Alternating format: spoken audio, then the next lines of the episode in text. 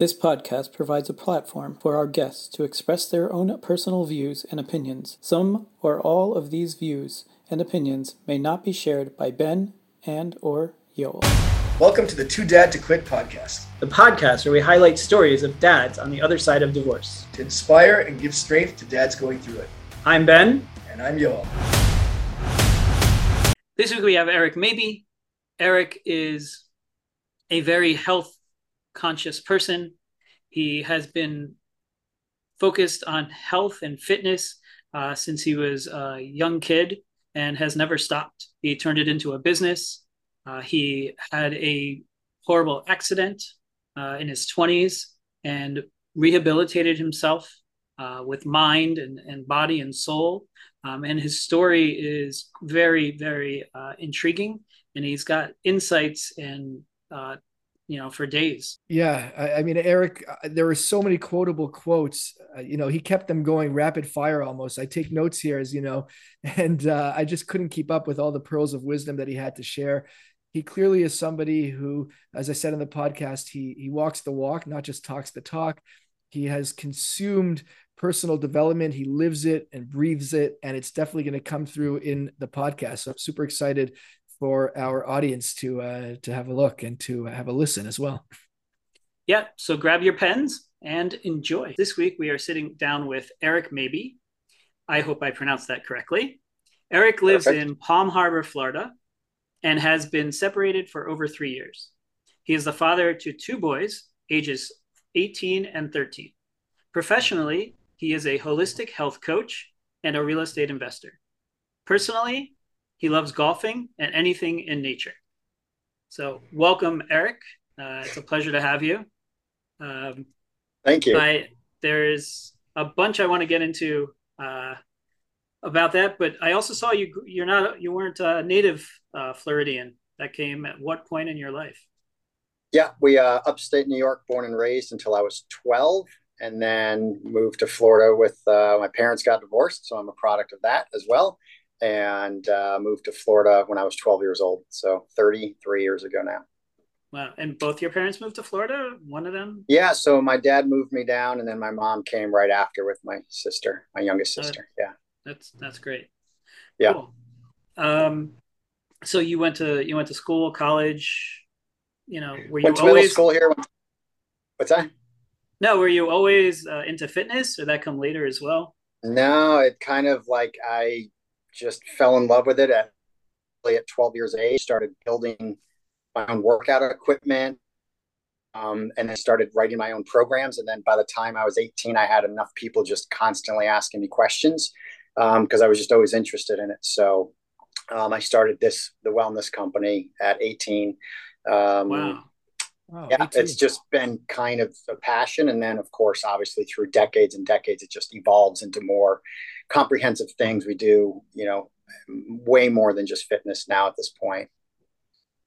Wow. I didn't, I didn't realize that. I thought it was a, a recent thing uh, based on the post that I found you on. So that is because, because I started my company so long ago, um, I never used the, I mean, number one, I started my company before the internet anyways. and so I had enough success without any internet that all of the social media that you got, I literally just brought, after 27 years in business, I just brought on my first social media marketing director, first one in two months. Congratulations. So yeah. everything you're seeing is all new. Um, I stammered through you know a handful of posts and videos prior but nothing like you're getting now because i actually have you know brought someone that actually knows what they're doing and they're you know i'm not that's not what i do right so i'm not trained in yeah. that i have no passion in that it's not and, and, so finally taking the leap to hire someone and outsource it um, not even outsource it insource it but having a person right. on staff that's fantastic yeah. What, what got you, you, into fitness to begin with, especially at such a young age? Yeah, it was just around, you know, my parents, I mean, I don't think they did anymore. Like they went for runs and we had a pull up bar. Um, and then my uncle was huge into weightlifting. Um, he was a trainer in California. He lived with us for a period of time. So I don't know. It was just, it was always around my eyeballs. And I just really took it on, just kind of a, I was lifting weights by myself with rusty dumbbells in the basement. Mm-hmm. you know, just I don't know. Yeah, I don't know. It just I just did it, and it just stuck, and I love it. Wow. And you and you worked yeah. out by yourself. It's so interesting because my parents are also divorced, and like I just found people. Like I was always mm-hmm. finding friends or finding activities or playing sports, like anywhere to like yeah. have some sort of like stability in like a quasi family. Yeah, yeah, yeah. Um, so I did have all that, but like the weightlifting, I was the first like little kid working out that I knew. Mm-hmm. I so you know I would just train in my basement alone, and you know when I was in New York, there's no basements in Florida. So when we moved to Florida, I went to the garage or out on right. the pool deck. So yeah, just you know, no one was lifting weights at that age, especially back in 1990. Um, now I train a lot of kids, um, but we do it in a very different way than standard weightlifting is done. Wow. And what? Yeah, go ahead. Were you into into wrestling at all, or it was just lifting? uh, you know, it, they're separate. The answer is yes, because that was that was where I excelled in sports. Uh, but weightlifting came first, and then all the other sports hmm. that I played were wow. just there. But the weightlifting and exercise was primary. I, I mean, I remember at seven years old, like really wanting to have an eight pack and really wanting to like wow. be the fastest kid in the school and like just yeah but wrestling yeah that's that's a whole nother story by the way you met you mentioned kids and you started at a young age you know i was always told when i was younger uh, you know weightlifting stunts growth you can't really yeah. so i was doing tons of push-ups and anything but weightlifting but mm-hmm. i don't mm-hmm. know i mean do you have any any research on that it's i'm sure 100% yeah so again, old limiting beliefs, and a lot of it, again, if kid like when I'm training kids under resistance, now, yeah, you don't want to damage growth plates. So, you know, you shouldn't have an eight year old. And just for clarification, my kids are eight and 13. Uh, mm-hmm. So I got a little guy. Um, nice. And yeah, you don't want to be like doing Olympic deadlifting with a nine year old. So it's nothing like that. It's functional sports training. You know, it, it's it's you provide resistance in a safe, healthy manner. And then the biggest thing that I work with kids on is actually enhancing their central nervous system for balance, coordination. That's really how you help a human body excel and then eliminate injuries as well through those stabilizer exercises and very complex um, biomechanical movement patterns. So we do, you know, I have I've got a couple pictures or videos of my 12 year old lifting weights at a very progressive level, nothing extreme, always higher repetition so that the weight and resistance on his joints is very, very low. Um, yeah, to keep it safe. But yeah, the stunting the growth thing, it's just funny. Yeah. you know, if they're in a if they're in the German uh, training tanks of Olympic weightlifters, sure, I wouldn't do that to a nine year old. But for the way that you can do it, you're you're just fine training as right. kids. It's funny to you, but my dad is six one and my mother's four nine. So I didn't yeah. do I didn't do I didn't do anything that may have stunted my growth. So I didn't lift weights. I didn't drink coffee. I, I I didn't do drugs. I, I did nothing that could have stunted yeah. my growth. Yeah. I got a mom in the forest too, man. yeah, so yeah. I stayed I stay far away of all of it. wow. Eh, so Eric, you you maintained from the age of 12, you've maintained your fitness the entire time or did you have like yeah. periods wow that's incredible consistency yeah i've had injuries but i've always mm. because again the so yeah I, and uh, you know part of my story is i was in a severe car accident that debilitated my spine all the way wow. to where i couldn't walk at one point in my early 20s. Oh my goodness. Wow. So I had to learn that's where that's where it went from a training facility to a holistic wellness coaching hmm. because all of my fitness training weightlifting background did nothing but continue to re-injure me. Hmm. When when you don't have a young perfect body, which what adult does and what you know people do is that when you start applying stress to dysfunctional body joints or structures, you magnify injury. Mm. And so I kept hurting myself through what I knew about weightlifting, and I had no clue about how actual the body actually works. And that includes inflammation from food, inflammation from stress, um, caffeine, lack of whatever, whatever the things are. I had to figure out how to walk again. And then from walking again, how do I get strong again? So although I've had variations in my fitness journey because of injury, I was always, I've never, I've always, it's always been an interest. I've never not studied it. I am always, I'm always reading a book at some point, nonstop, year round, always, mm. forever. Wow, interesting. would you say that you know? I'm curious. Is I've I've watched interviews. Like for example, I saw an interview of Bob Iger, and you know he's the the CEO of Disney. Uh, okay. I think, I think, he's back. He he's he he, he he's back. He resigned. He's back. he's back. And you know he's known for being you know in, into a major fitness routine. And he was asked about that and what motivates him, and he actually quite honestly said, "Well, health is a big part, but also vanity." And I thought that was interesting because yeah there's no question. I know for myself, you know, I was, uh, you know, I got into shape after my divorce or in the process of the divorce. And definitely, I would say vanity, vanity plays a big part in that. So, you know, what's your take on that? Would you, would you agree with that? And if so, how do you feel about that? Yeah, it's, it's like any other journey that someone's on. There, there's all the, the, the why, right? Why do we do anything? And you have your superficial why, which is you know and i love that he was just transparent. He's like yeah i want to look good. Yeah I right? yeah yeah. Um and so that, you know who is who am i or who is anyone to fault anyone for their whys? As a health coach and a light like 40% of what i do day to day is life coaching. Hmm. so in that realm when i look at those answers then you can go deeper and start peeling away because I used to have like, you know, because of my parents' divorce and then they went bankrupt and then I had all this money, scarcity, lack, mm. fear. Mm. I had my own um, self worth tied to money and finances growing up and as a young adult. And so that be, that was my why, but I it was it was it's an unhealthy why because I'm attaching identity to money. Mm. Or if you're if you're attaching identity to fitness you know? So what happens when you know so imagine marilyn monroe one day got to be 90 years old. She, well she's no longer the sexiest woman on the planet. So now what? You have like now she's going to be stressed out upset longing for the past blah blah blah. And now she's going to be unhappy because of something that she attached identity to which is anytime we attach identity to anything we're going to we're, we're going to create suffering at some point in our life. So if we can so I had the same thing over finances. I had to relinquish my identity from finances so that I could actually be free in the world of finance. Hmm. Wow. and not be run by the that attachment to it. So um, that's just sort of my global scope on it. But you know, everyone's on their own journey and their path, and if that's the motivator to get you going, you know, great. You know, we all need something to get that started, and then how it evolves is up to the person. No, that's great. And and and we've talked on on this podcast about identity. So you're you're talking about attaching identity.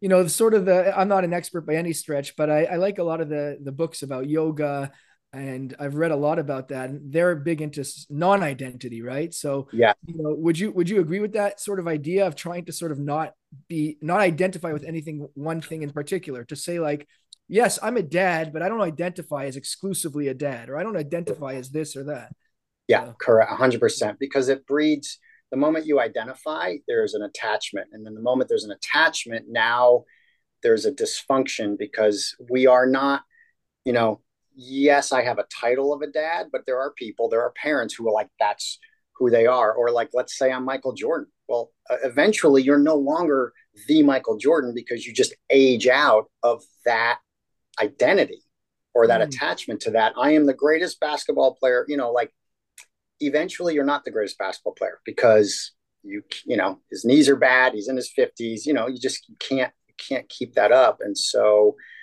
it's a way of getting ahead of the inevitable suffering that comes from attachment. Yes. It's, it's so interesting because i know yoel talks about this all the time identity and he doesn't want to attach himself to some identity. But for me the only identity i am is i'm ben stern. And that's it. That's all i've ever been and whatever yeah. I am within the Ben Stern, that's what I am. And you know, the most important thing to me is that I have a good name, and that I'm nice to people. And when people hear my name, they're like, "Oh, Ben Stern, he's the best." You know, like that. That's all. That's it for me. You know, I don't have the yeah. vanity thing. I don't have. You know, Yoel came to my house one weekend. he's like, "Where are your mirrors?" I was like, I don't know. Like, I never look in the mirror. Like, that's not a thing. And he's like, Where are they? I don't see any mirrors in this house. I'm like, I think my kids have one in the closet. I don't know. Um, yeah, but I, like, I'm, I'm, gonna I'm gonna challenge you on that, Ben, and then I'm curious. So not to ask Eric to weigh in between us here as the as the as well, you're a coach, right? But yeah, I am a coach, and I'm neutral. No, but I mean, I I think the, the the reality is that you know, especially a lot of a lot of us men that have you know you're separated, Eric, but you know Ben and I have gone through uh, the divorce process. I think a big part of it is because uh, we identify so strongly as husbands. Like that is so much a part of our lives. And when that sort of is taken away because of that strong identity, it's very shocking to many people. And Ben, I, I, I would challenge you, Ben. I, I, I, I'm not so sure that you, you didn't identify as, you know, a husband. And when that was taken away, or, you know, I don't want to say it in that way, but when that was no longer the case, that's a big, uh, a, a, big awakening. Um, and same for dad. I, I think that is a big part of your your identity. I don't think you would have started this podcast. I, am not saying so. That's my point. Like I'm, when I talk about the yoga yogis talking about trying to move away from identity, we're human beings. Like getting to that state is extremely difficult. Only the masters fully can say, you know, that they don't have an identity. But everybody else maybe gets is trying to get to that point if you're into that sort of thing but we all have identities and identify whether we're conscious of it or not you know? No i'm saying i'm a, I'm a multitude of identities. I am many many things. I am not just one thing. And all of these things and they're going to continue to change make up ben stern. So i'm not tied to one thing. I am a multitude of things. That's it. So i don't i don't i don't it doesn't go deeper from that for me. But um anyway, Eric, back to you. Yes. Um, ben loves so these discussions. I, am always curious, like who who qualifies as a coach? What makes someone, you know, like coaching is like a big deal now, and everybody's like, "I'm a coach." Oh, it is. That. And hearing your story, um, I, would like to get into it if you don't mind, but it definitely sounds like you're a person who was struck by a you know a big incident in your life, and you had to battle back so you have that knowledge and, and that experience to coach someone through it which is kind yeah. of what we're trying to do here because yeah. we've been through divorce and we want to you know being on the other side we're able to help people that are going through it um, yeah but i'd like to like rewind you yeah. know you 18 you opened up this gym everything was going great were you and then this incident happened which i you get into what were you up to in life at that point um, yeah so so the there there's a couple key like moments that occurred in my life. And so the car accident was the big one on the mm-hmm. physical level. But then you know again any we all come up through crap right? You know whether it's hmm. divorced parent i mean it, and even people like again we are all evolving consciousnesses. We're all evolving people. So even people that come from this perfect little you know cookie cutter home and oh Mm-hmm. My parents loved each other and we went on vacations and everything was good. There's still there's still a human con- there's still a soul evolving through their human experience and so you know going through my parents divorces going through moving from my you know born and raised town to an area where i knew nobody in middle school which is when mm. like again i now have a middle school kid and it's just yeah. it's weird. You got elementary school and you have high school, but then like the middle school years are just so wildly different.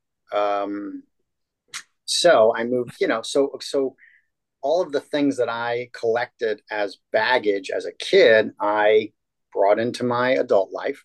Mm. And all of a sudden, I started running up against the fallout of not having healed that and I had a um, a mentor recommend I start down this path of personal development.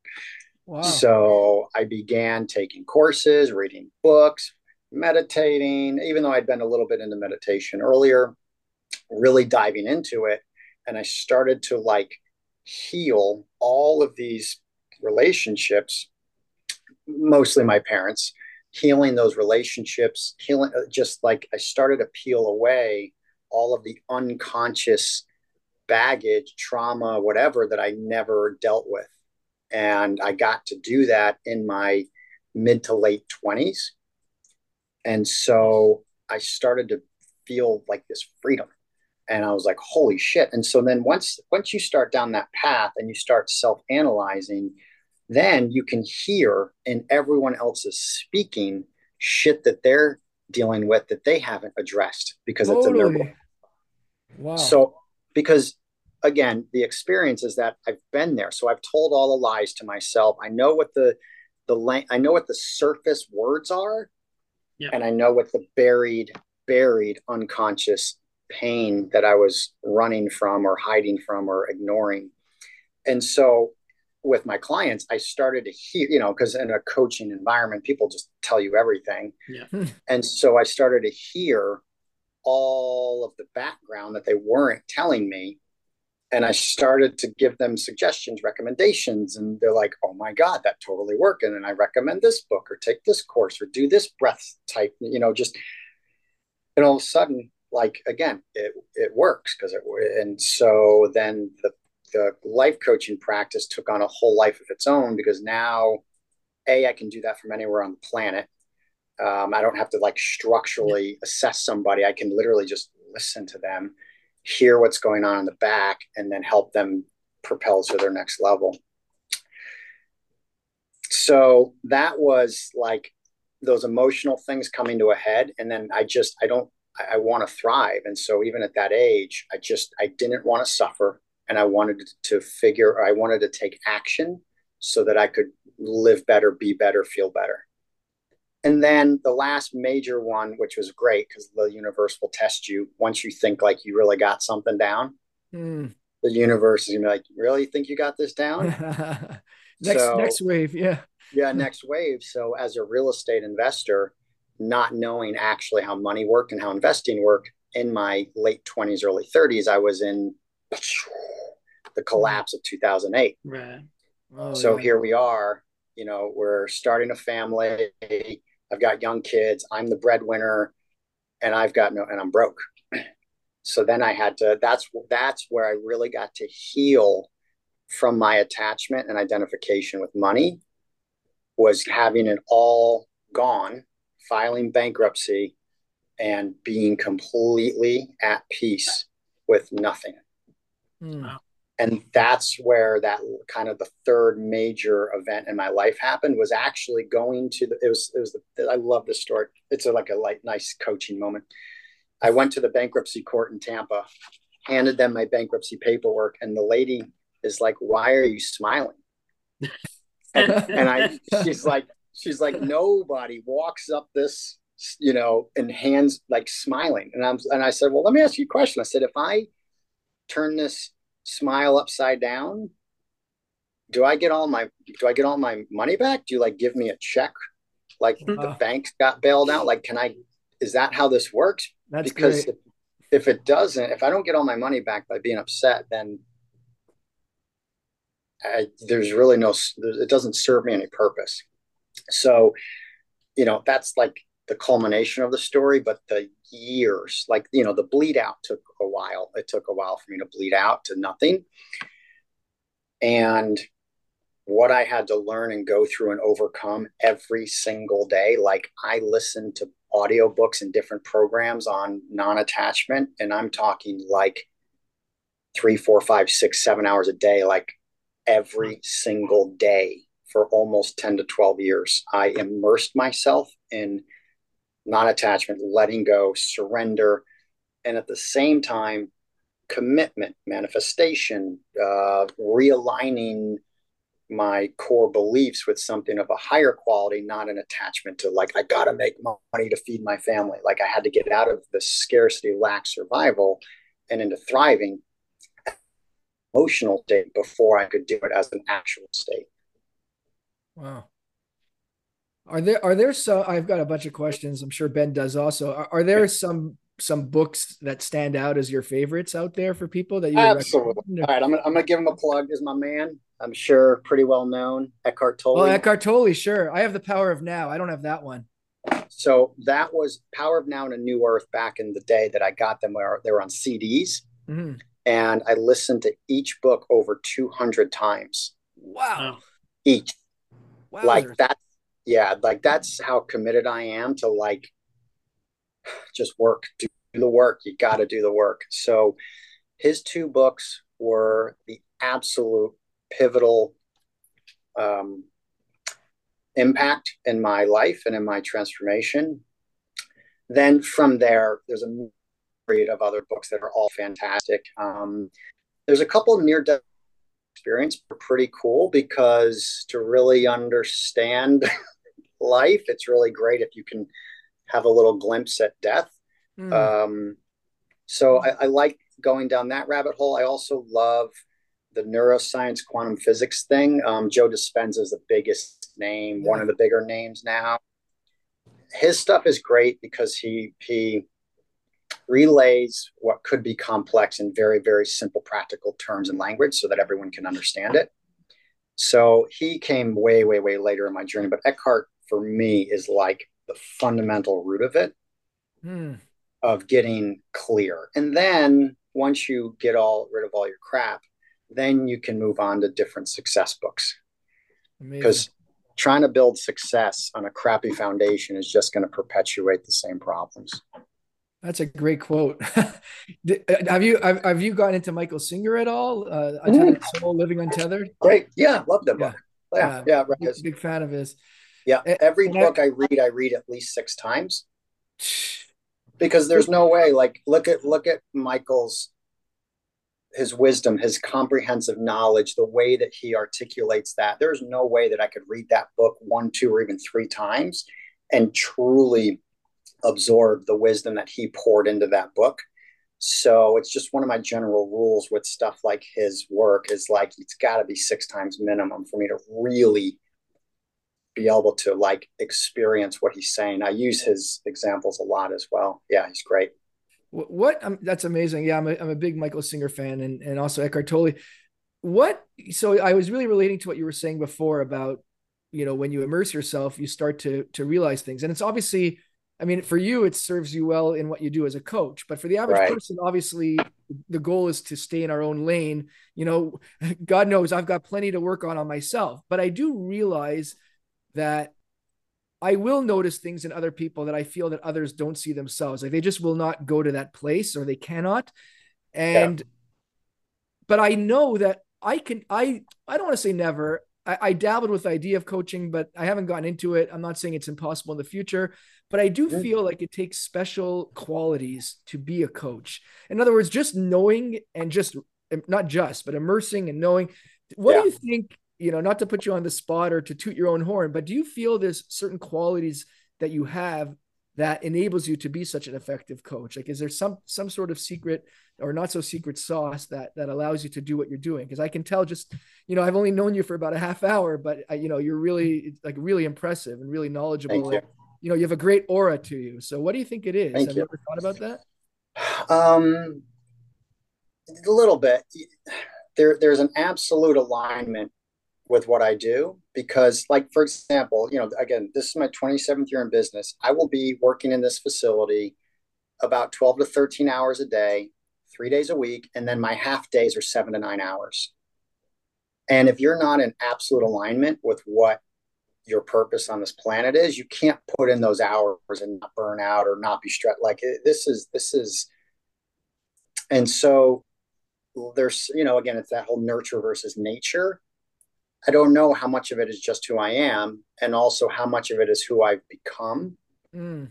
because of the immersion. The immer the amount again, you've gotten a little glimpse of it. Like Eckhart Tolle's books, I'm not kidding you, 200 times each book minimum. Amazing.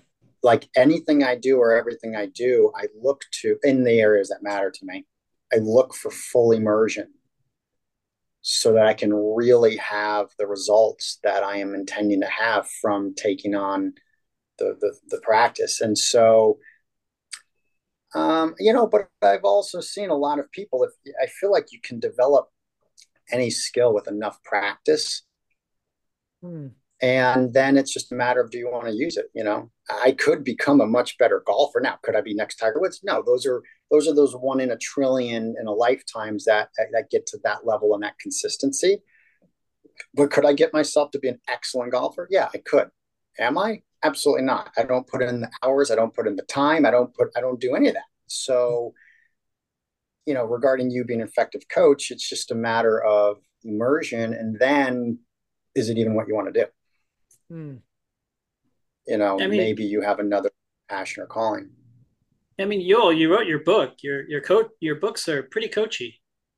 It's... Yeah, I mean, like I said, it's and, and Eric was saying also. I, am not saying it's it's not something I, I would pursue. It could be a, a, matter of timing as well, or just more immersion. Like I've read Michael Singer probably 30 I don't know 30 times or so but not 200 not that it's a comparison but I do think sometimes it takes you know different people need different seasoning and and and and whatnot you know but I can definitely you know see from you know what it, hear and see from what you're saying that uh, you know you definitely are are walking the walk not just talking the talk so yeah. oh yeah in every every single part of what I coach I live it down to my core mm.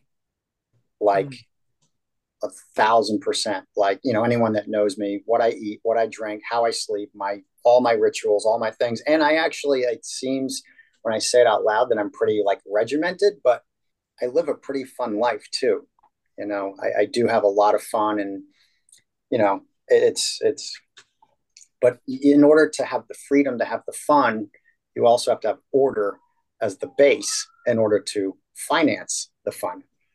You know, Mm. Um, you know, in the holistic world, there's a lot of very broke free people, but they're always broke and they're never really like, and again, I'm around them, so I hear them and I know them personally. So it's like, oh my God, my rent's going up. I got to move my kids. Well, that sucks because now, like, what's affordable is in a school district that's less than appealing, especially in Florida. Mm. And now they've got to relocate because of not having a foundation. So, um, I feel like that, again, I teach balance. You know, balance in anything is really where you can thrive. Yeah, so I, I like to get into this holistic health coach because it's not yeah. a term I hear often. Uh, you right. hear of lots of different coaches, health coaches, life coaches, but this sounds like maybe it's a, a combination of both. Um, mm-hmm.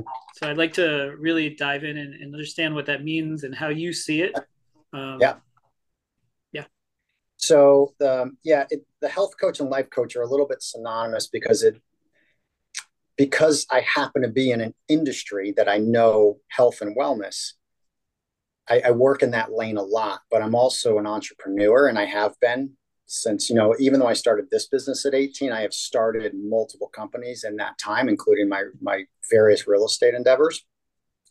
So I have a lot of various experience out there in the business world and I'm a dad now, so I have parenting experience. I, you know, I've just, I have a little bit of experience at my age in various things. And so when people are struggling in certain areas that aren't necessarily health related, you know, like I work with a ton of people with injuries and cancers and autisms and all sorts of health issues.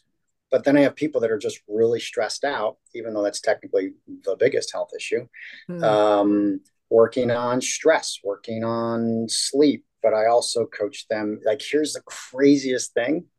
Um, you know, so business and finance is a big part of my coaching because, like, I have clients who have massively successful companies, but they don't know how to multiply their money.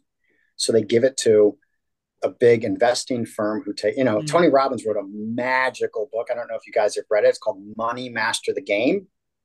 No, but I, he I have his latest book. I, I, think he has another finance book. I forgot what it's called, but I haven't read that one. Yeah. So this one was after the crash, mm. and beautiful book brought a ton of light. And then, you know, the, the, here's a really fun statistic: ninety percent of all millionaires are made through a single asset class. Like, because the whole finance world says you got to diversify, you got to diversify, you got to diversify, mm. but if 90% of all millionaires are made in a single asset class, why would you diversify to the other 10% that is so scattered, it's impossible to actually really understand and make money in when there's one glaringly obvious asset class that makes 90% of all millionaires. Hmm. So, jackpot. And the amount of wealth that you can create and passive income you can create in real estate is unmatched by anything And so in the last seven years, what I've been able to do coming from absolute dead DFL. You ever guys ever heard of that term DFL? No. There's a, it's dead effing last. like if you're in a race of 100 people and you come in DFL, like you are last out of 100 people, DFL. It's a sports term. Uh, yeah. So, um, you know, and some of my mentors and coaches, what they were able to achieve in the last five, six, seven years unreal. It's unreal when you know what you're doing. And so I've become an investment advisor, a business advisor for a lot of my clients who have a net worth way more than mine, but my returns are five times of what they're doing. Mm, that's fantastic. And so the the life coach, health coach have really in in, in reality, your life, this is one of my favorite I, another favorite quote. A healthy man or a healthy person has a million wishes and a sick person has one. Wow. Hmm. Okay. When you're sick or hurt, you want nothing else in life but to better. feel better. Yeah. That's your only wish. That's your only wish. And if you're well, you can wish for anything and everything and you and you will. You'll wish for lots of things. And so you know, ultimately the life coach and the health coach and they're they're they're inseparable because when people are struggling with life and even doesn't even need to be struggle you know at, at certain levels I, you can just it's thriving and thriving and thriving and thriving so there's also that component to it but human nature is that most people seek help when there's pain mm. And that's a hard lesson that i also had to learn is that when things were going well i became complacent because things are good mm. So, who wants to be more uncomfortable when things are already really comfortable? So, I've had a couple moments in my life and my career where things were just like perfect uh, on paper. And then I'm like, I had to remind myself go back in, keep learning, keep growing, keep expanding, because the more that I grow and expand from a conscious standpoint, the more that I can share and give away. Mm. Like I love so because of my passion for health and food, I always I donate I donate for food cert like um mm-hmm. or you know communities or organizations that have to do with um, anything. It's really like wellness driven. So the more money I make, the more money I can give. And um, obviously, children are a big place for me and health is a big place for me so you know providing money for people to buy land to grow gardens to feed their cause or whatever it happens to be but i'm a huge um, believer in that and i can't my ability to give is only limited by my ability to have hmm. but i can't I, give somebody a million dollars if i don't have it to give. Yeah i recently heard something like uh, you know it, it, was some famous person talking about the money that they get and they're like yeah i don't care how much money i i get because i'm just going to give it away so that i can get more. Because if I, as long as i keep giving it away i'm going to keep getting more to give it away. Yeah. And that, yeah. and that so that's one of those things that like i'm trying to internalize but uh it, it's one of those things that goes against what your natural uh, thing is, but it makes but it makes total sense. Yeah, yeah. There's yeah. You have to look at flow. Money's supposed to flow, not compress. So when money flows, you're you're you're giving the energy that you are a money magnet. So you attract it to give it. You're attracted to give it. Yeah, but it's totally it rationally conflicts with what we think for sure. Yeah, I mean, what's what's the first thing you tell somebody who's let's say comes to you and says they're obviously every person is is different on it on its in its circumstances, but in, in general, when somebody does have that sort of scarcity approach and actually is in the uh, you know objectively seemingly in the dumps financially, how do yeah. you get that sort of um, abundance mentality to, to, to somebody? Yeah. Like any any practical things besides like the visualizing and meditating and those, that things. But what about practically speaking?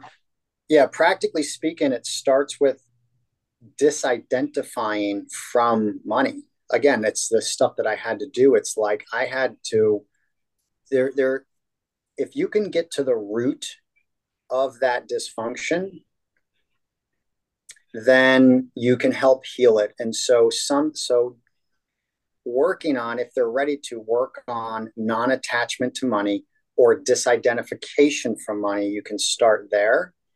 You can also go, one of my favorite terms is to go general. So when I was having issues with money, I couldn't even fathom manifesting or positive thinking my way to more money. It was too the the the pain point was too close. Hmm. The the the scab was too raw.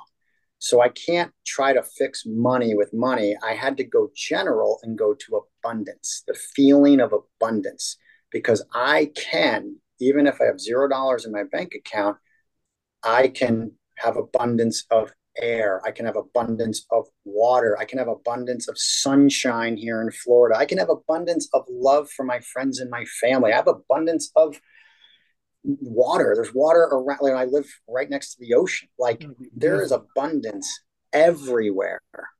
Mm. And so that I can get myself bought into and sold on. So I go general instead of specific. So I work on it on the internal level of detaching identification from it and possibly finding the root to dissolve that. And again, for me, it, I, there was a moment where I made the de- decision that there's never enough. So I saw that and I was able to heal that. And then disidentifying was another piece, and then going to the abundance. So that's like the inner work. And then the outer work is like feeling abundant in my life now, no matter how much money I have or don't have. Mm and so that's sort of how you bridge the gap because when you're like right in that nucleus of pain it's really hard to say like i am healthy and well when you're in the middle of stage four cancer right. like that's a really hard sell. So what you've got to do is you've got to go general because that person is breathing air and that person can drink water. So they can be like i am you know they can go general to like i have clean air to breathe. I have clean water to drink. Mm-hmm. and they can start going to things that are, are true for them in that moment and then build momentum. Wow. Through repetition and immersion. Amazing. So i have a i have a couple of things that i want to cover that i saw yeah. on your on your wall. And i guess kudos to your social media person. Um, one of those is uh, you have a thing on self-sabotaging.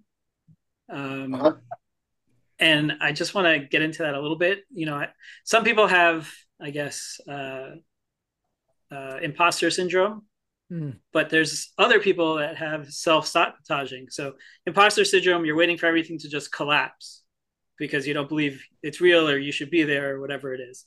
But I feel like self sabotaging is that, but like with a hammer. so yeah. um, so if you can go into a little bit of you know into self-sabotaging and what as a coach you would say to someone yeah. that you you see it but they don't. Right. So when it comes to people in your life i'll kind of answer two parts of this question. The first part is when you see it in somebody else because um, when the ability to hear where someone is and what they're doing that you can help them with doesn't mean that you open your mouth to them about what's wrong with them or how you can help. Mm. So I am very, very selective. Number one, uh, when I was younger, I would try to like help everyone because I could hear all their shit. but I realized that nobody wants my unsolicited advice. Mm. Yeah. And so what happened is, is that I just, I, I, you know, every now and again, if it was something that was really acute, I might just make a soft mention and then see what their response is. If they're open, then I would go another layer and another layer and start to see if I can peel them back. But if my soft mention was met with a, a hard resistance, we're good. We're all good. I get to empathetically love them and not try to coach them out of their issues when it comes to the self sabotage and it's a client, it, it's literally just about recognition and to not hide from it. The more that you can declare it, because I have people journal their food, their sleep, their water, their, I, you know, journaling is a very powerful practice, not just like journaling your positive mantras before you go to bed. I mm-hmm. regularly journal my activity levels for a day to see where I'm, excuse the French, pissing away quality time. Mm. Where am I just messing around with, you know, I, I do believe in, you know, this is one, one of my, my phrases is I use social media now, but I will not be used by social media. Mm. That's great. And so that's how I feel about a lot of things in the technology world is that use it to serve you, but when it's no longer serving you, you got to take an honest look at that. So I'm constantly looking at so I journal. I do I do little audits of my life so that I can be truthful to myself about where I'm really self-sabotaging to any degree. You know, it doesn't have to be a catastrophic self-sabotage because life is all about degrees of variance. And so even the three minutes a day I might be scrolling through reels that three minutes a day times seven days a week times X 52 weeks a year, I could have looked at 25 commercial real estate deals in replace of those three minutes of scrolling. So looking at 25 real estate deals could land me potentially a multi-million dollar contract, but I didn't do it because I was screwing around on my phone. So I will do these journals to just bring to light the areas that I'm sabotaging my own dreams and desires to a degree by choosing something that doesn't serve me. So I will have my clients just, it's, you don't try to fix it, just become aware of it. And the moment you become aware of it and truthful of it, now it's not, it's not running you in the shadows. You have to consciously now choose to make that sabotaging decision. And that is a much more challenging, painful process to go through because now, like, it's right in front of you. You're writing it down. Yeah. You're to read it. Like, it becomes a very proactive process for people to write down their shit. And it starts there. We don't try to fix anything. Just be honest about it. Just be mm. honest. Yep. So it comes out of the shadows and into the light makes total sense. And then right. the the other post that I saw was that the mind can heal the body, and we touched on it a little bit, um, mm-hmm. but I feel like you know through your accident and all your work, you might have some some insights in how you used your mind to to heal your body. Yeah, there's you know there there's you can go way down the rabbit hole with this. Like again, have you guys heard of Joe Dispenza? Yeah, I have. I, am I'm, I'm trying to remember from where, but I've heard of it. I don't remember if I've read any of his stuff, but okay, he's one of the big names in the world of of personal development, self help. So he was a chiropractor. He was a cyclist as well. And while he was riding his bike, he got hit by a car mm. and fractured, I don't know, six or eight of his vertebrae. And while he was in the hospital, he started to like put together his vertebrae mentally. Wow. So that's like way down the rabbit hole of healing, using the mind to heal the body. Hmm. It's not so crazy. We have uh, one of our guests actually, he told me that he had back pain mm-hmm. and it was just killing him. And he just healed it with mindfulness. He just lay down and said, Back, I know this is hurting me. I know you're trying to help me but I don't need it anymore. And you can go. And he fixes yeah. he fixes back pain just like that.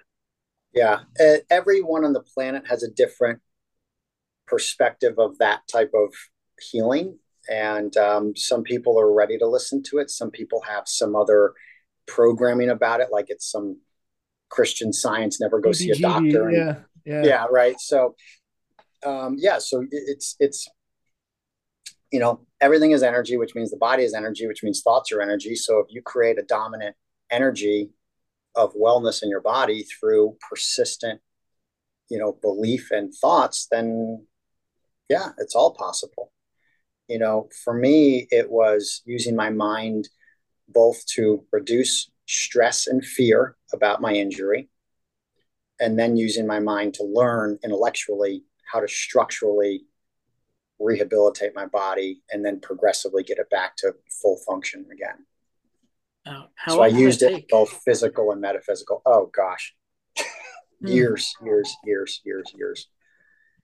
So yeah, because it's all you were walking. Sure, yeah. you weren't walk. You had full. You weren't walking for years. No, I wasn't.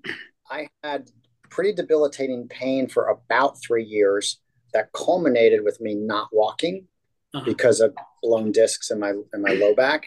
Mm. And then I got with a doctor who was doing some pioneering research at the time on structural rehabilitation. He taught me basically how that part worked. I integrated his knowledge with my background in holistic, you know, wellness, fitness, rehab. And, you know, over the, again, a lot of hard lessons.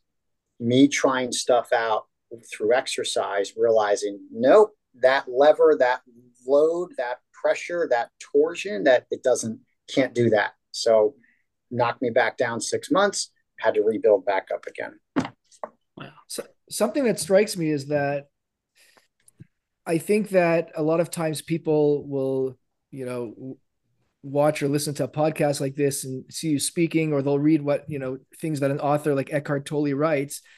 And definitely myself as well one tends to forget how many years it went into to get to that point. So, like, yeah. I even know for myself, you know, and Ben has actually told me many times, like, don't beat yourself up or don't compare yourself, you know, because yeah. it's like, why isn't this happening yet? Like, why am I not? And it's like, it took this guy 15 years to get to this yeah. point, you know, but I think people tend to forget that. Like, patience totally. is a big part of the perseverance, yeah. right? So, you ever heard uh, the overnight success that only took 30 years? Yeah, exactly. yeah. Yeah. It's it. You know, nothing just ha- it's it's it's you know the ten thousand hour rule stuff like that. It right. just, just take lots. Yeah.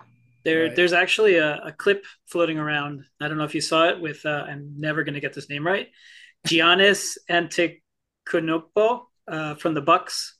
Uh, basically, uh, reporter asked him, "Hey, how can you believe that you failed again?" And he basically oh, yeah. says, he basically says, you asked me this last year. Just because we didn't win the championship, that doesn't make me a failure. You know, Jordan was in Jordan was playing in the NBA for 15 years. He won how many six titles. So the extra the last other nine years, he was failing. No, he was working to progress to get to a goal. So it's not failing. Yep. You're just on the yep. way to a goal. Um, yep. And I, I feel That's like awesome. it's a message that kids are missing these days. Yeah. Like because of all the instant gratification and everything is there. And, you know, I want it now. Show me now. Oh, yeah. I need it now. Oh, yeah. Or, yeah. or they don't even get, you know, like a bad, like my, my daughter, she didn't want to fill in her test and just hand it in with wrong answers. And I was like, that's the whole point of the test. We need to know what you know. Just give it in. You're not, she thought not giving in a hundred would be a failure. Yeah. Yeah. Yeah. And no, it's to see what you know so you can learn for the next time. And it's yeah. I feel like it's a concept that's missed on this generation of these kids that yeah. they yeah. they either get, you know, good job or did okay, but like there's no grades. So how do you know what you're striving for? Um, but I this I sent it to all my kids. This quote, this uh, interview. I was like, yeah, "This is it, guys. You need it's this." Great. Every every year you work, you work towards something, towards a goal right? Which is to get a promotion, to be able to uh, take care of your family, to be able, I don't know, um, provide the house for them or take care of your parents. You work towards a goal. It's not a failure. It's steps to success. It's um, really it's an yeah, amazing thing. Really amazing. So if you haven't seen it, definitely look it up. But uh, okay, he cool. just says point point blank. He's like, I'm not failing. I'm working. You know, there's there's we got to that. the finals. We didn't make it, but we didn't fail. We made it to the finals. Like, what are you doing? Michael Jordan played 15 years, won six championship. The other nine years was a failure. Um, That's awesome. So I want to I want to talk about your kids a little bit. Um, mm-hmm. it is the Too Dad to Quit podcast. Um, so you have your you have your kids. Uh, how does that work? Uh, you're our first uh, guest that's been separated. So Okay. uh, how does that work with you and your kids uh, schedules and things like that? It works magically. So my my ex and I are incredible co-parents, incredible friends, incredible business partners, and you know, again, I am still the earner, so it's all organized so that I can still thrive in that sense. Um, and I also bought a house outside of the neighborhood of our other house, so they literally can just, you know, but but the schedule is set up, the logistics are set up so perfectly and magically, um, so that I see them regularly. They're, they're, you know, it's just a it's it's a beautiful, harmonious, like it is the most. Uh, there's a new term called conscious uncoupling Yes, I've Mhm. heard that. Sure. and it's it's a beautiful thing where you know my my experience through divorce with my parents was nasty bitter hateful they didn't talk for 20 years it was always the kids being pulled in between and choosing sides and all of this just wretched stuff and um, i swore that that would never be the case ever and you know um, my ex also has done a good bit of personal development and so it's nice you know i see them all the time um, we have a beautiful arrangement a beautiful schedule um, i live next door to them basically not right next door it's not Yeah, that yeah, weird sure. um, just far enough but just close enough Hmm. It's great. um, yeah, man, it's a wonderful. Like, I really wish it for everybody, and it is possible through. Well, you have to have two people that are willing to communicate and willing to work together, and if you can create that, everyone wins, especially the kids. That's Mm. great. That's great. Yeah. And uh, being that it is the Too Dad to Quit podcast, there we like to leave uh, our listeners and our audience with a Too Dad to Quit moment from our guests. Uh, so if you can share a Too Dad to Quit moment when you were like, "Man, I am the dad," or "I'm killing it. These kids are awesome. I made those kids." You know, something that just you know your face lights up when you when you think about it. Yeah, honestly, any it's always being outside playing with the kids is the moment. You know, because I have the disparity of age. You know, I, I'm not. You know, it. I always have to try to split myself in two for the younger one and the older one, and still, uh, you know, it's the age difference. Make you know my. And so, but when we can all engage and participate in whatever it is, again, it's usually something outdoors but just being able to play together is like that for me is a pri and, and I have them pretty regularly. You know, we go to parks and we go to playgrounds and we, you know, play ball at the fields and we just do stuff as a as a threesome. And the every one of those moments, like I do actually stop to smell the roses because I know that this time is finite with them at this age. Mm. And um, those are the moments where I'm like, it's like it's everything to me. Beautiful. And when do you start teaching them golf? Uh, at age at ages two and three, I brought them with me, Nice. Wow. Nice. And that was that was a that was an agreement because you know with uh, my ex being home all day with them, the only way that I got to go play golf was if I took them with me. I'm like, fine.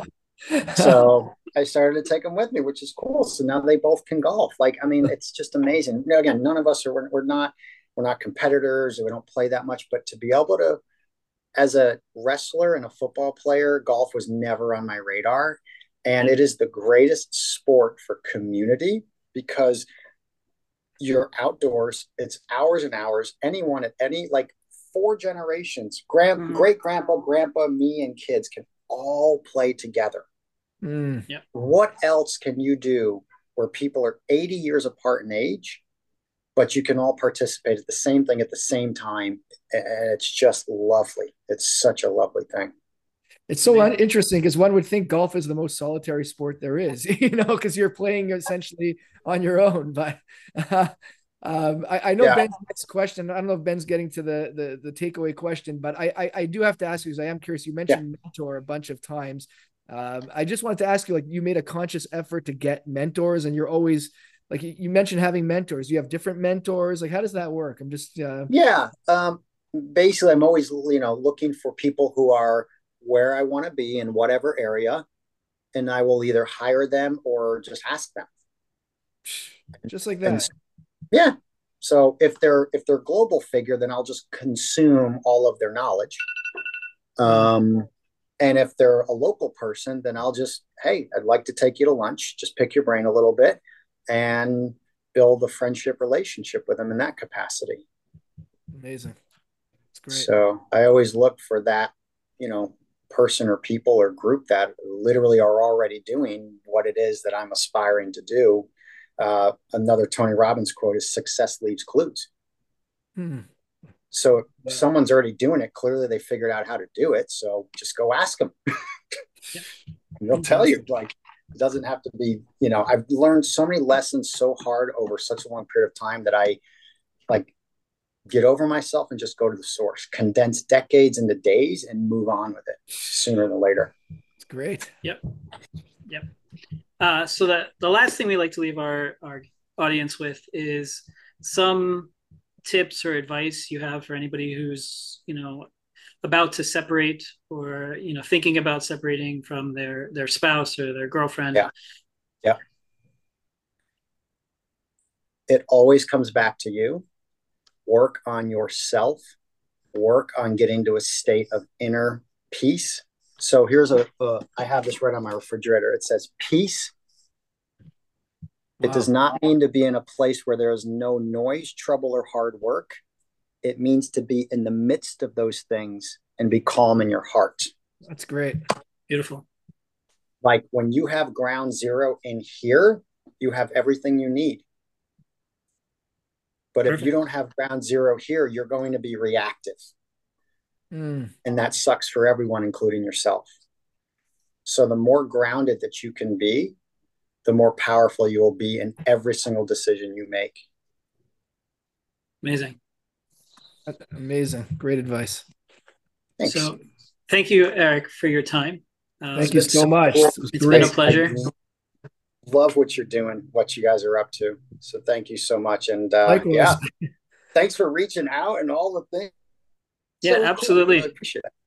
Uh, before we let you go, okay. I just want to, I just want to yeah. let our audience know uh, this is Too Dad to Quit.com, Too Dad to Quit on Instagram, Facebook, Twitter. Please reach out to us, YouTube. We now have a clips channel. We're about to launch a cooking show. So we've got a lot of things coming up. So don't forget to subscribe you don't want to miss a thing. We will see you next week. Thank you for listening to the Too Dad to Quit podcast. Available at toodadtoquit.com.